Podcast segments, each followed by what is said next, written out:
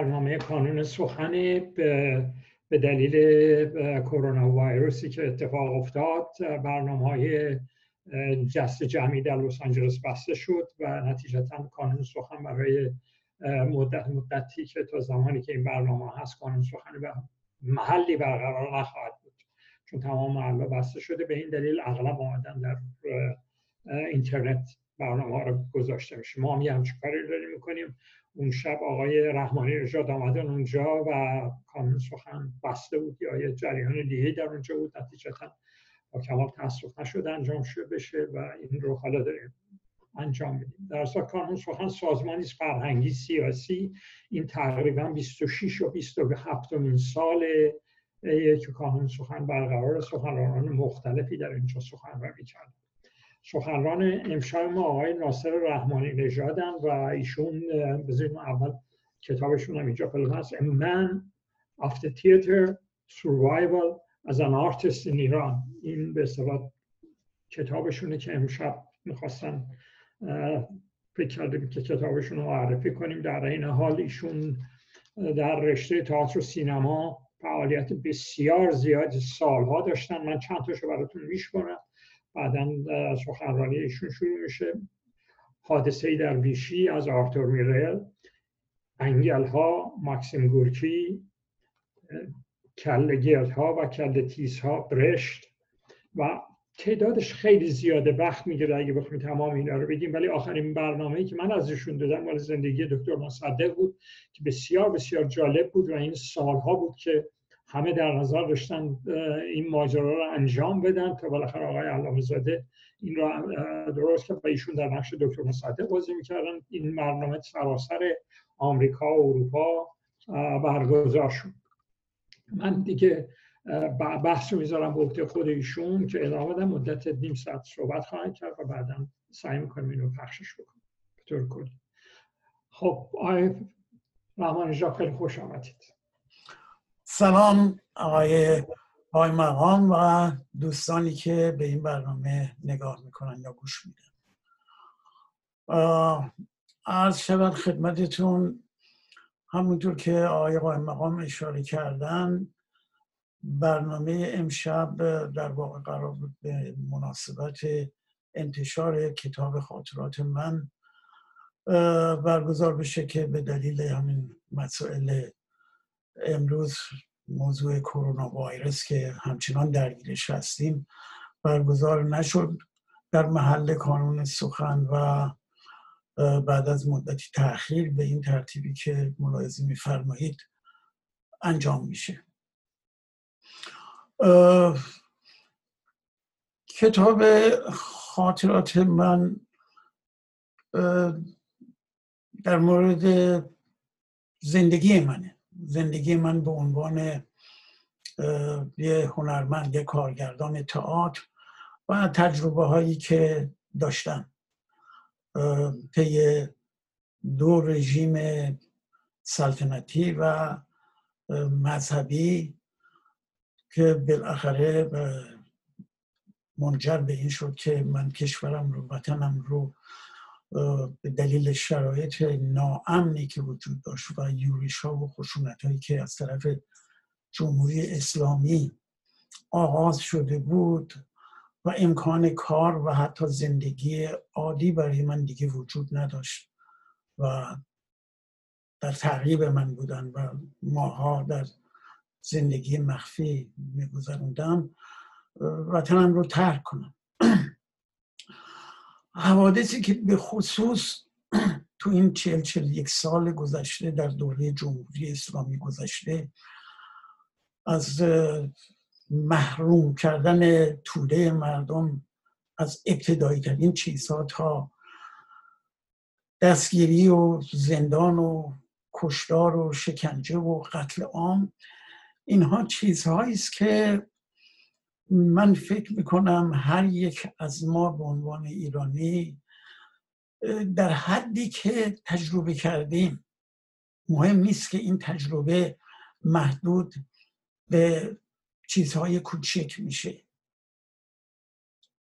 از هر تجربه که شما فکرشو بکنید ثبتش طی این سالهای گذشته اعتبار تاریخی داره خود به خود.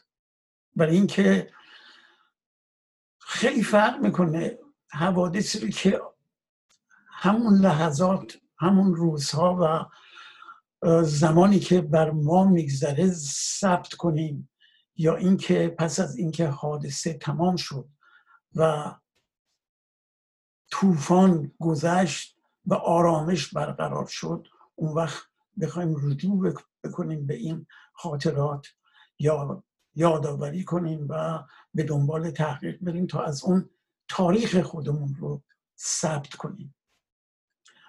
این خیلی مهمه. این چیزی که ما به عنوان یک ملت هنوز نیاموختیم و هنوز شاید توجه لازم نداریم و دلایلش هم روشنه. دلایل عینی و تاریخی داره. اما برخی ملت ها یادداشت زندگی و تجربه روزمرهشون رو یاد گرفتن و به همین دلیل تاریخشون دقیق ثبت میشه و می‌تونه آدم برگرده و نگاه بکنه و ببینه فلان ملت معین فلان کشور معین چه بر سرش گذشته. من در واقع به سهم خودم کوشش کردم که در این رابطه خاطراتم رو بنویسم.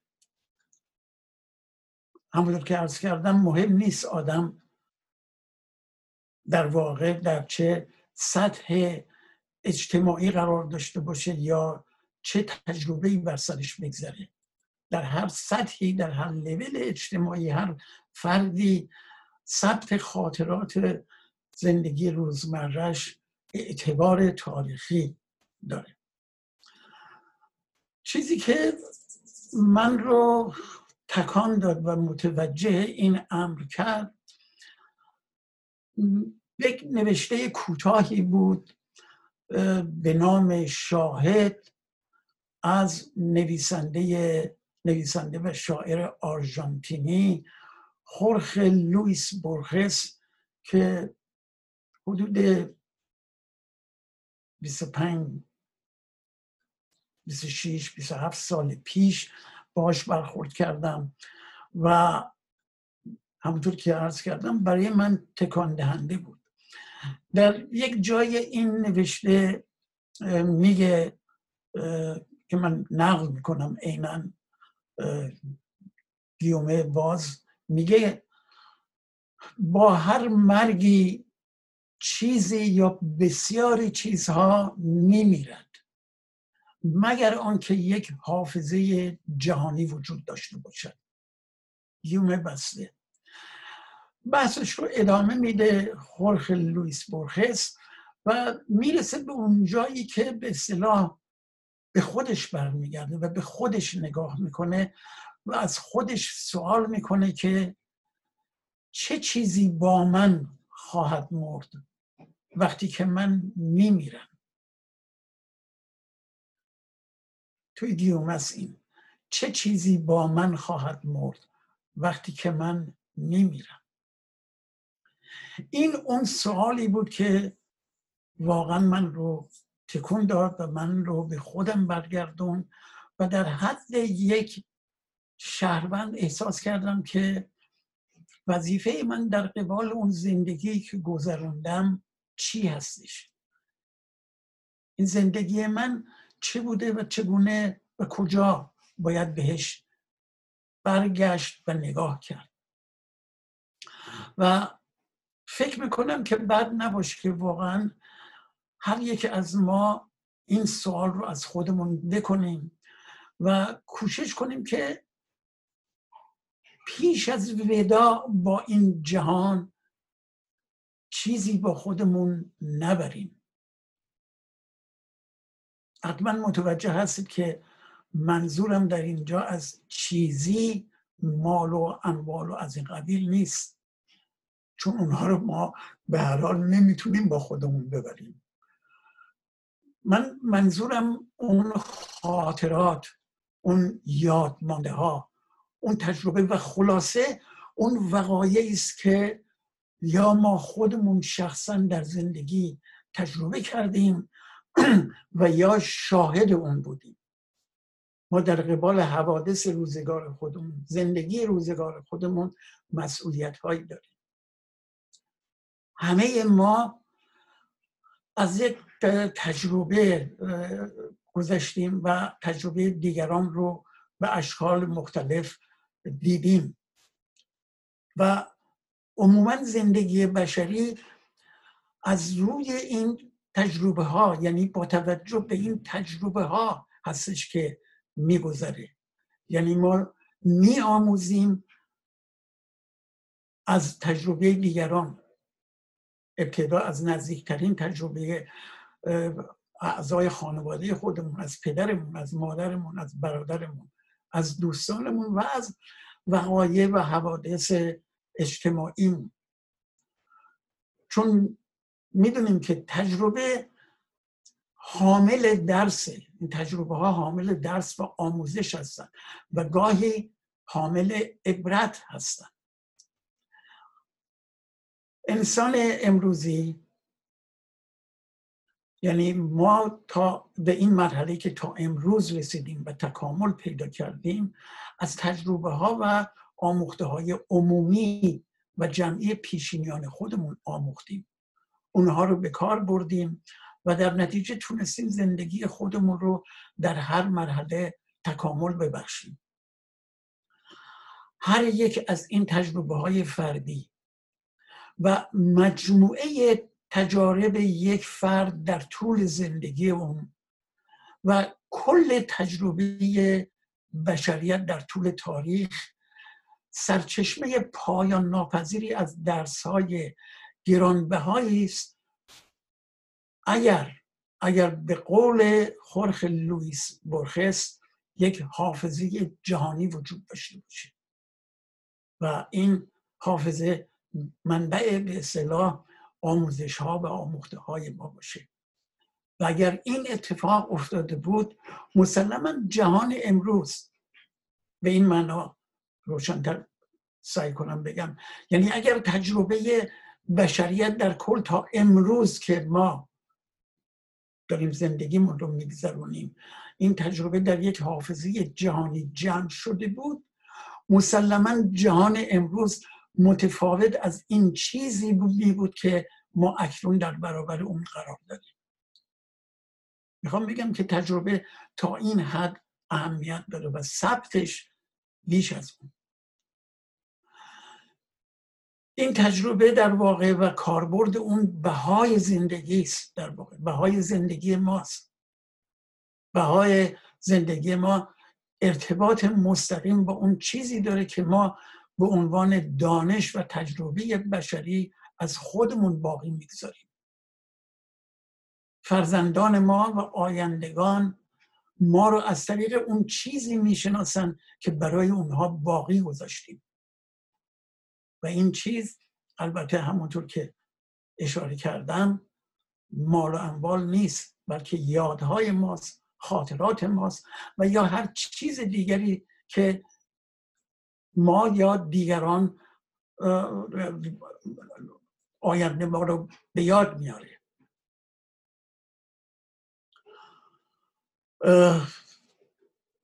دانش امروز ما در واقع نتیجه تجارب مکرر انسان در طول زندگیشه که در مرحله به اصطلاح علم مهر تایید به اون می‌زنه. علم در واقع از دل تجربه های بشری در میاد. بهای واقعی زندگی ما ببخشید.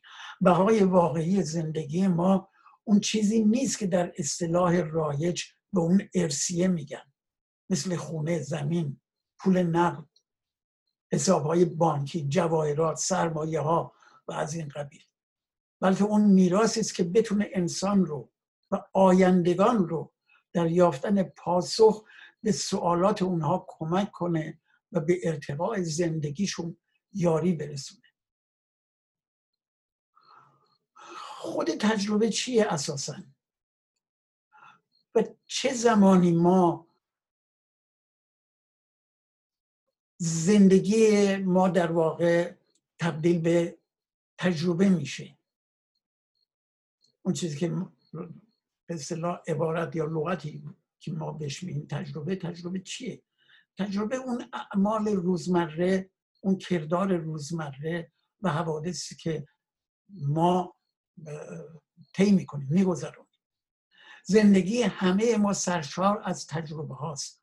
اما تا زمانی که این تجربه ها از حوزه خصوصی به حوزه عمومی وارد نشده و به نسلهای بعد منتقل نشده نمی‌توان به اون گفت تجربه. تجربه در انتقال اون به دیگری و در استمرار اون در طول تاریخ و در تکامل اون تجربه است. مادام که تجربه انسان در ذهن یا در خاطره اون محبوسه به تجربه تحول پیدا نکرده. همونطور که در ابتدا با نقل گفته خورخ لویس برخس اشاره کردم وقتی انسان میمیره با خودش بسیاری از چیزها رو می‌بره. اینها تجربه است که با خودش برده. اشاره من از این صحبت اینجا همینه. تا وقتی که تجربه ما به دیگری منتقل نشده به نسل آینده منتقل نشده این تجربه نیست. در ما مدفونه و با خود ما مدفون میشه. مادام که تجربه انسان در ذهن یا خاطره اونها محبوسه به تجربه تحول پیدا نمی‌کنه. تجربه در عین حال تکرار تجربه های پیشین هم نیست. هر تجربه ای باید از یک مرحله تکامل عبور بکنه. به همین دلیل که من میگم بر اساس تجربه دیگران و آموخته های دیگرانه که ما زندگیمون رو ادامه میدیم. بنابراین تجربه در هر رشته ای در واقع یک فرایند پیوسته و دیالکتیکی است که ضرورتا باید مراحل تکامل خودش رو طی بکنه. به طور مثال شما صنعت چاپ رو در نظر بگیرید صنعت اتومبیل سازی رو در نظر بگیرید صنایع کشتی سازی رو در, در نظر بگیرید. همه اینا طی دوری تاریخی و در فرایند خودشون تحول پیدا کردن و از شکلهای ابتدایی به شکل تکامل یافته امروزی به دست ما رسیده. تجربه فرهنگی فکری و فلسفی بشری هم همینطوره. از اشکال اولیه و ابتداییش شروع شده به اشکال تحول یافته امروزیش رسیده. در عرصه ادبیات همینطور. ما این انتقال تجربه ها رو در تمام عرصه ها می‌تونیم ببینیم. در عرصه فنون و دانش به طور مثال خیلی بیشتر. و اینکه نیاز بشری نیاز روزمره بشری به اونها و انتقال اونها از فردی به فرد دیگه و از نسلی به نسل دیگه جزی از دانسته های جمعی و از ضروریات و لوازمات روزمره است.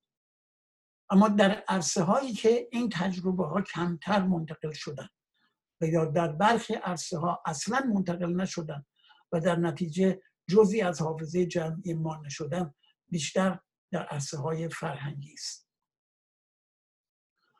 من برای اینکه بحث رو حدودا جمع جور کنم ملموس ترش کنم می‌خوام بگم که من اگر گفته خورخ لوئیس برام هشداری نبود. کتابی که امروز منتشر شده بعد عنوان خاطرات من با خود من می‌تونست مدفون بشه و می‌تونست این تجربه منتقل نشه. من اقلا 60 ساله در حوزه تئاتر کار کردم و حدودا یه تجربه هایی در حد خودم آموختم و این تجربه ها فکر می‌کنم نباید فقط در خود من بمونه. ما همونطور که می‌دونیم در جوامع به طور معمول انسان پس از دوره آموختن دوره تحصیلاتش آموزشش وارد عرصه اجتماعی میشه و آموخته هاش رو در هر عرصه ای که بوده منتقل می‌کنه به دیگران. در مورد بسیاری از ما آدم های مثل من در حوزه بگم فرهنگ و ادبیات و هیته روشنفکری این اتفاق نتونست بیفته.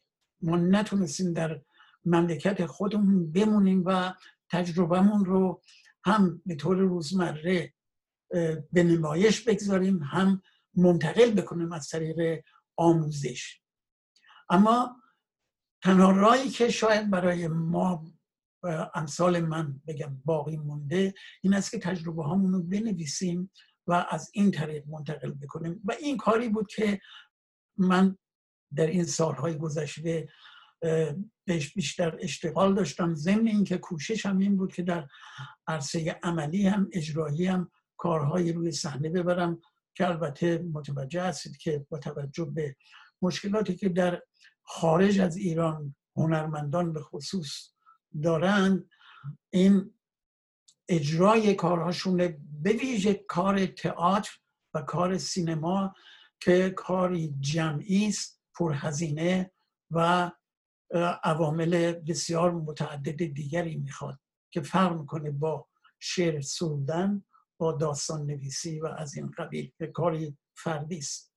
کارهای جمعی عموما کمتر تونسته به منصه ظهور برسه. کمتر تونسته مجال بروز پیدا بکنه. به همین دلیل من در کنار اون کارهای محدود اجرایی کوششم همین بود که کار نوشتن رو ادامه بدم و تجربه زندگیم رو ثبت کنم. من فکر می‌کنم بد نباشه که حالا که صحبت از خاطرات من هست گوشه های از این خاطرات رو من براتون نقل کنم یا بخونم در واقع که تا حدودی بخشی یا گوشه از این خاطرات رو تونسته باشید لمس کنید ببینید. من چند قطعه کوتاه از خاطراتم انتخاب کردم و از انگلیسی به فارسی برای این گفتار ترجمه کردم که تجربه مستقیم من زندگی من بوده و در ارتباط با ماهیت و به اصطلاح شیوه کار تئاتری من بوده.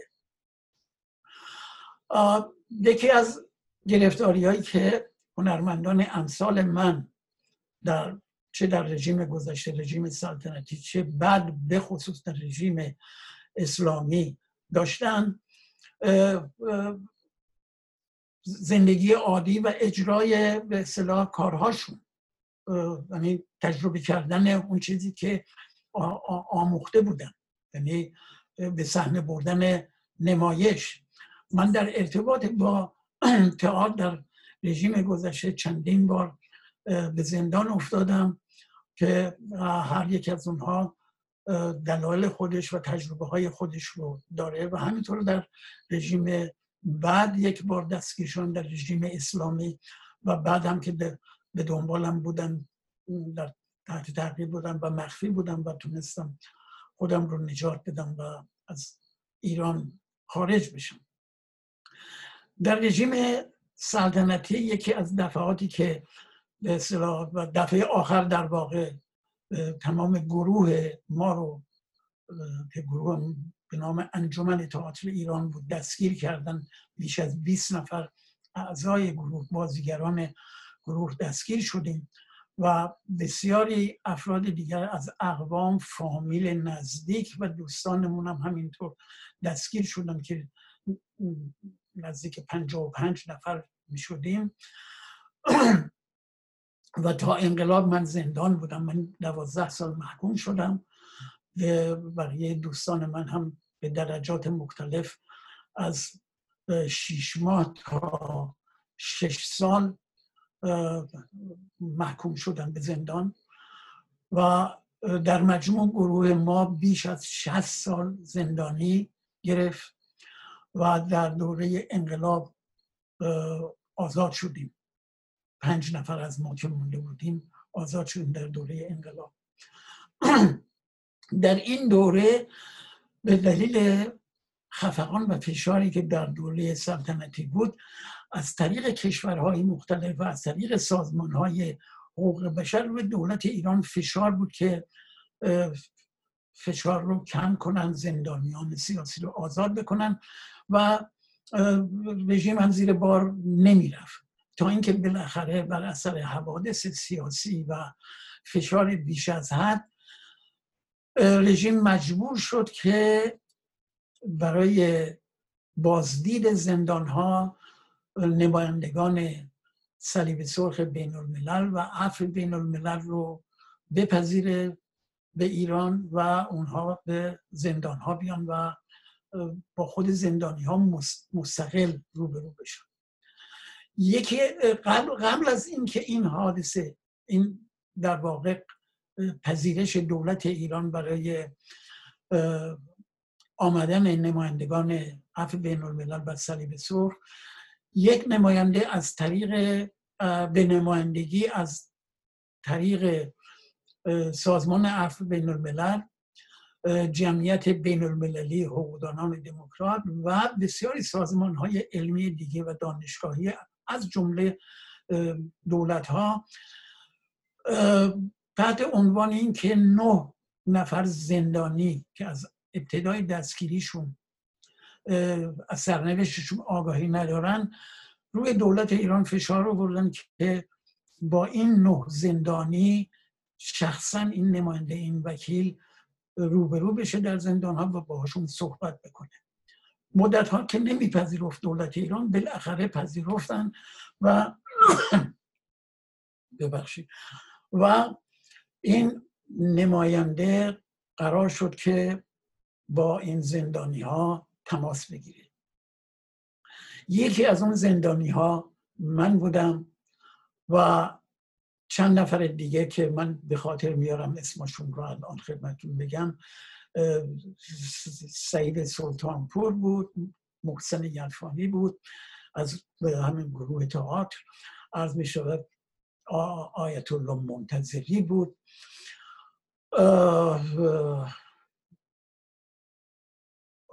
یک خانمی بود به نام نرسی براهنی. خانم ویدا حاجبی بود. عزیز یوسفی بود از دموکرات های خیلی قدیم. اعضای حزب توده در مجموع این لیست تعدادی که من به خاطر میارم اینها بودن.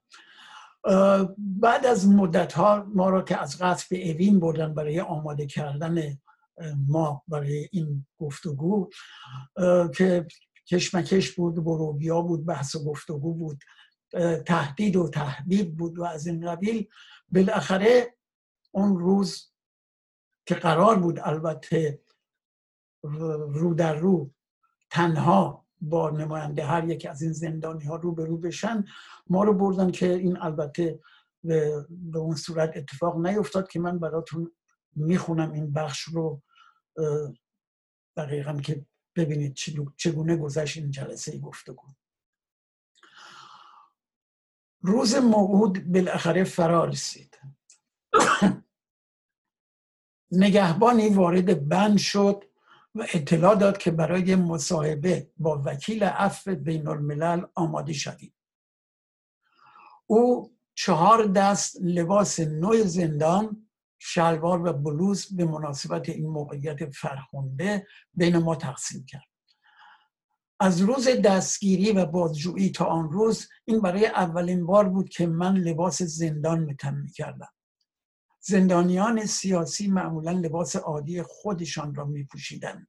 تنها زندانیان عادی لباس زندان به تن داشتن من در پوشیدن لباس تردید کردم ولی نگهبان گفت دستور است که بپوشید او مرا به یک ساختمان دیگری بود که آرایشگاه زندان بود. موهای سر هر چهار نفر ما را سلمانی کردن و بعد لباس های نو را پوشیدیم. ما درباره لباس و آرایش جدید مزه میپراندیم و میخندیدیم. اما در همان حال نگران مصاحبه و عواقب احتمالی آن بودیم. به یاد دارم که من اول نفر بودم. نگهبانی به من چشمبند زد و در حالی که بازوی مرا گرفته بود مرا از بند بیرون به ساختمانی دیگر بود پس از چند پله به طبقه دوم وارد شدیم. از دو راه رو گذشتیم و بعد ایستادیم. چشمند مرا باز کرد و ناگهان خود را در برابر یک در بسته دیدم. نگهبان چند تقه به در زد پس از چند ثانیه در باز شد و حسین زاده با کت و شلوار و کراوات سیاه بیرون آمد. در چهرهش حالت تلخ تلخی به چشم در واقع او به نظر کمی مریض احوال می‌رسید. از ظاهر غمزده او دچار تعجب شدم. بعدا شنیدم که مادر او به تازگی فوت کرده است. او در آستانه در ایستاد و برای لحظاتی به من نگاه کرد. بعد با لحنی سرد گفت فکر می‌کنم ما به اندازه کافی حرفامون رو زدیم. شما می‌دونید چی باید بگید. من دیگه حرفی ندارم که بگم. و با اشاره به نگهبان دستور داد ببرش. من در پرانتز توضیح بدم این حسین زاده که اسم مستعار البته یکی از بیرهنترین و خشنترین سربازجوهای اوین بود که کسانی که باش روبرو شدن یا شنیدن توصیفاتش رو می‌دونم اسم اصلیش بود رضا اتارزاده اتاپور ببخشید. رضا اتاپور نگهبان گفت برمیگردم به متن خاطران. نگهبان گفت بریم. و ما به طرف اتاق بعدی راه افتادیم. همین که من در از, از آستانه به در به از آستانه در به داخل قدم گذاشتم نگهبان برگشت و رفت. من خود را در یک اتاق کنفرانس دیدم با یک میز بیزی شکل بزرگ در وسط با ده یا دوازده صندلی دور آن. منوچهری پیشا پیش روی یکی از صندلی های نزدیک به در اتاق و دو نفر دیگر در کنار اون نشسته بودند. یک ضبط صوت گروندیک بزرگ در بالای میز قرار داشت. وقتی من وارد شدم منوچهری از روی صندلی بلند شد و به طرف من آمد. من سلام کردم و او با من دست داد. او مرا به طرف صندلی طرف چپ میز نزدیک به ضبط صوت راهنمایی کرد و گفت شما لطفا اینجا بنشینید. باز داخل پرانتز اضافه کنم منوچهریان یکی از بازجویان سربازجوهای اوین یعنی ساواک بود من قبل از آنکه بنشینم با آن دو ناآشنا در سوی دیگر میز دست دادم. با این وضعیت متوجه شدم که من برخلاف آنچه که به ما گفته, گفته شده بود با وکیل عفو بین الملل تنها نیستم. منوچهری گفت وکیل همین الان میاد. او به دستشویی رفته. پس از لحظه ای کسی وارد شد. رفتار او نشان می‌داد که قبلا در اتاق بوده. به جای دست دادن با دیگران فقط سری تکان داد. مطمئن بودم که او وکیل عفو بین الملل نیست. او یک ایرانی بود. شاید یکی از ماموران ساواک که هرگز او را قبلا ندیده بودم. من با حالت گیج و سردرگم و معذب در آنجا نشسته بودم و نمی‌دانستم چه بگویم یا چه بکنم. پس از لحظاتی مردی با شکل و شمایل اروپایی و قدی بلند وارد اتاق شد و مستقیم به طرف صندلی بالای میز پشت ضبط صوت رفت پس از آن که نشست نگاهش را به طرف من برگردان بعد به دیگران رو کرد و بدون آنکه حرفی بزند پرسید او کیست؟ یکی از دو آقایان روبروی من در آن سوی میز او که مسنتر از دیگری بود و موهای کاملا سفیدی داشت به زبان فرانسه مرا به وکیل معرفی کرد. وکیل دستش را به طرف من دراز کرد و خود را معرفی کرد. ایوان توسن. تقریبا در همین موقع شخص دیگری با عجله وارد شد و پشت صندلی پایین میز درست روبروی وکیل ایستاد. او قبل از آن که بنشیند دستش را دراز کرد تا با من دست بدهد. حتی حرکتی کرد که گویی می‌خواهد مرا در بغل بگیرد و با هیجان گفت آقای رحمانی نجات بسیار خوشحالم که شما رو ملاقات می‌کنم. من که کاملا متحیر شده بودم خودم رو کمی عقب کشیدم. تعجب کردم که او دیگر کیست. که مرا مانند فرزند از تبعید برگشته استقبال می‌کند. بعدا کشف کردم که او کسی جز تیمسار سرتیب معتزد معاون سیاسی رئیس ساواک نبود. با ورود این آخرین فرد ظاهرا شخصیت های نمایش تکمیل شده بود. چون اعتماد به نفس در کارایی یک جلسه از ترکیب جلسه ناشی میشه. وضعیت همانطور بود که باید باشد چون کل صحنه طراحی شده بود. معتزد آنجا بود منوچهری حضور داشت همراه با یک میهمان مرموز دو مترجم ساواک یکی برای انگلیسی و یکی برای فرانسه با وقار و متانت برای اجرای نقشهایشان نشسته بودند. مهمتر از همه وکیل و متهم بودن که معرفی شده بودند. بنابراین پرده اکنون می توانست بالا برود و مزحکه آغاز شود. ابتدا توسن از من خواست که خود را معرفی کنم تا ضبط شود. من به آرامی آغاز کردم. در مجموع با لحنی آرام نام و حرفه در عباراتی کوتاه و نه سریع که مترجم چیز را از دست بدهد. مقدمه من مختصر بود. درباره مشکلاتی صحبت کردم که در کار تئاتر با آن روبرو بودیم. من سیستم سانسور را به عنوان امری تهدیدآمیز تشریح کردم و درباره نمایشی که در حال تمرین بودیم و چگونگی دستگیریمان پیش از آن که کار ما بر روی صحنه برود بحث کردم. توضیح دادم که نمایش ما قبلا پس از ترجمه و پیش از انتشار آن یک بار سانسور شده بود. با دشواری زیادی سعی کردم ساختار سانسور و ترکیب کمیسیون سانسور را با جزئیات آن هم کمیسیون نشر کتاب و هم کمیسیون اجرای نمایش را تشریح کنم. خاطر نشان کردم که پنج عضو کمیسیون تئاتر پنج خاطر نشان کردم که پنج عضو ببخشید پنج عضو کمیسیون تئاتر را تشکیل میدن.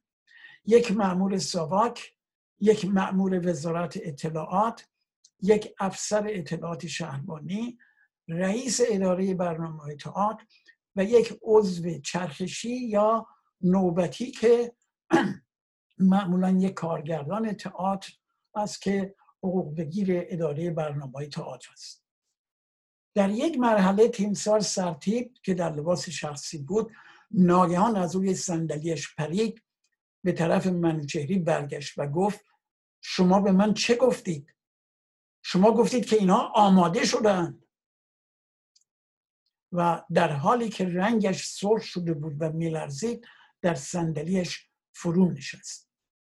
برای چند لحظه همه ساکت ماندن بعد من به طرف ضبط صوت برگشتم و ادامه دادم و ادامه دادم. وقتی که مکس کردم وکیل سوال تابو را از من پرسید. شرایط دوره بازجویی را چگونه توصیف می‌کنید پیش از آن که پاسخ بدهم به طرف مترجم فرانسه برگشتم و گفتم خواهش می‌کنم آنچه را که به شما می‌گویم دقیقا برای او ترجمه کنید. بعد به وکیل گفتم همونطور که می‌بینید من آمادگی ندارم که اون شرایط رو توضیح بدم. به ما گفته شده بود که ما می توانیم با شما در تنهایی صحبت کنیم. شخص با شخص. گیومه بسته. من به درستی نمی‌دانم که مترجم واقعا چه به وکیل گفت و چگونه ترجمه کرد. اما وکیل به من نگاه کرد و گفت خیلی از شما ممنون. سپس ضبط صوت را خاموش کرد. توسن از من پرسید که آیا می‌تواند عکسی از من بگیرد و بعد از منوچهری خواست که از هر دوی ما یک عکس بگیرد. بعد که به بند برگشتم همه می‌گفتن که این طرف ایوم توسن حامله ساواک شده. محازا عفو بین الملل و برخی نهادهای آکادمیک او را برای معمولیتی چنین حساس انتخاب کرده بودند. این بخشی از خاطرات من بود یک بخش کوتاهی که کوشش کردم در واقع هرچه کوتاهتر باشه که برای در این برنامه بگنجه امیدوارم که تا حدودی با حال و هوای خاطرات و منظور من از خاطرات آشنا شده باشه خیلی ممنون. آقای رحمانی نجات خیلی استفاده کردیم. انشاءالله در آینده داشته باشیم.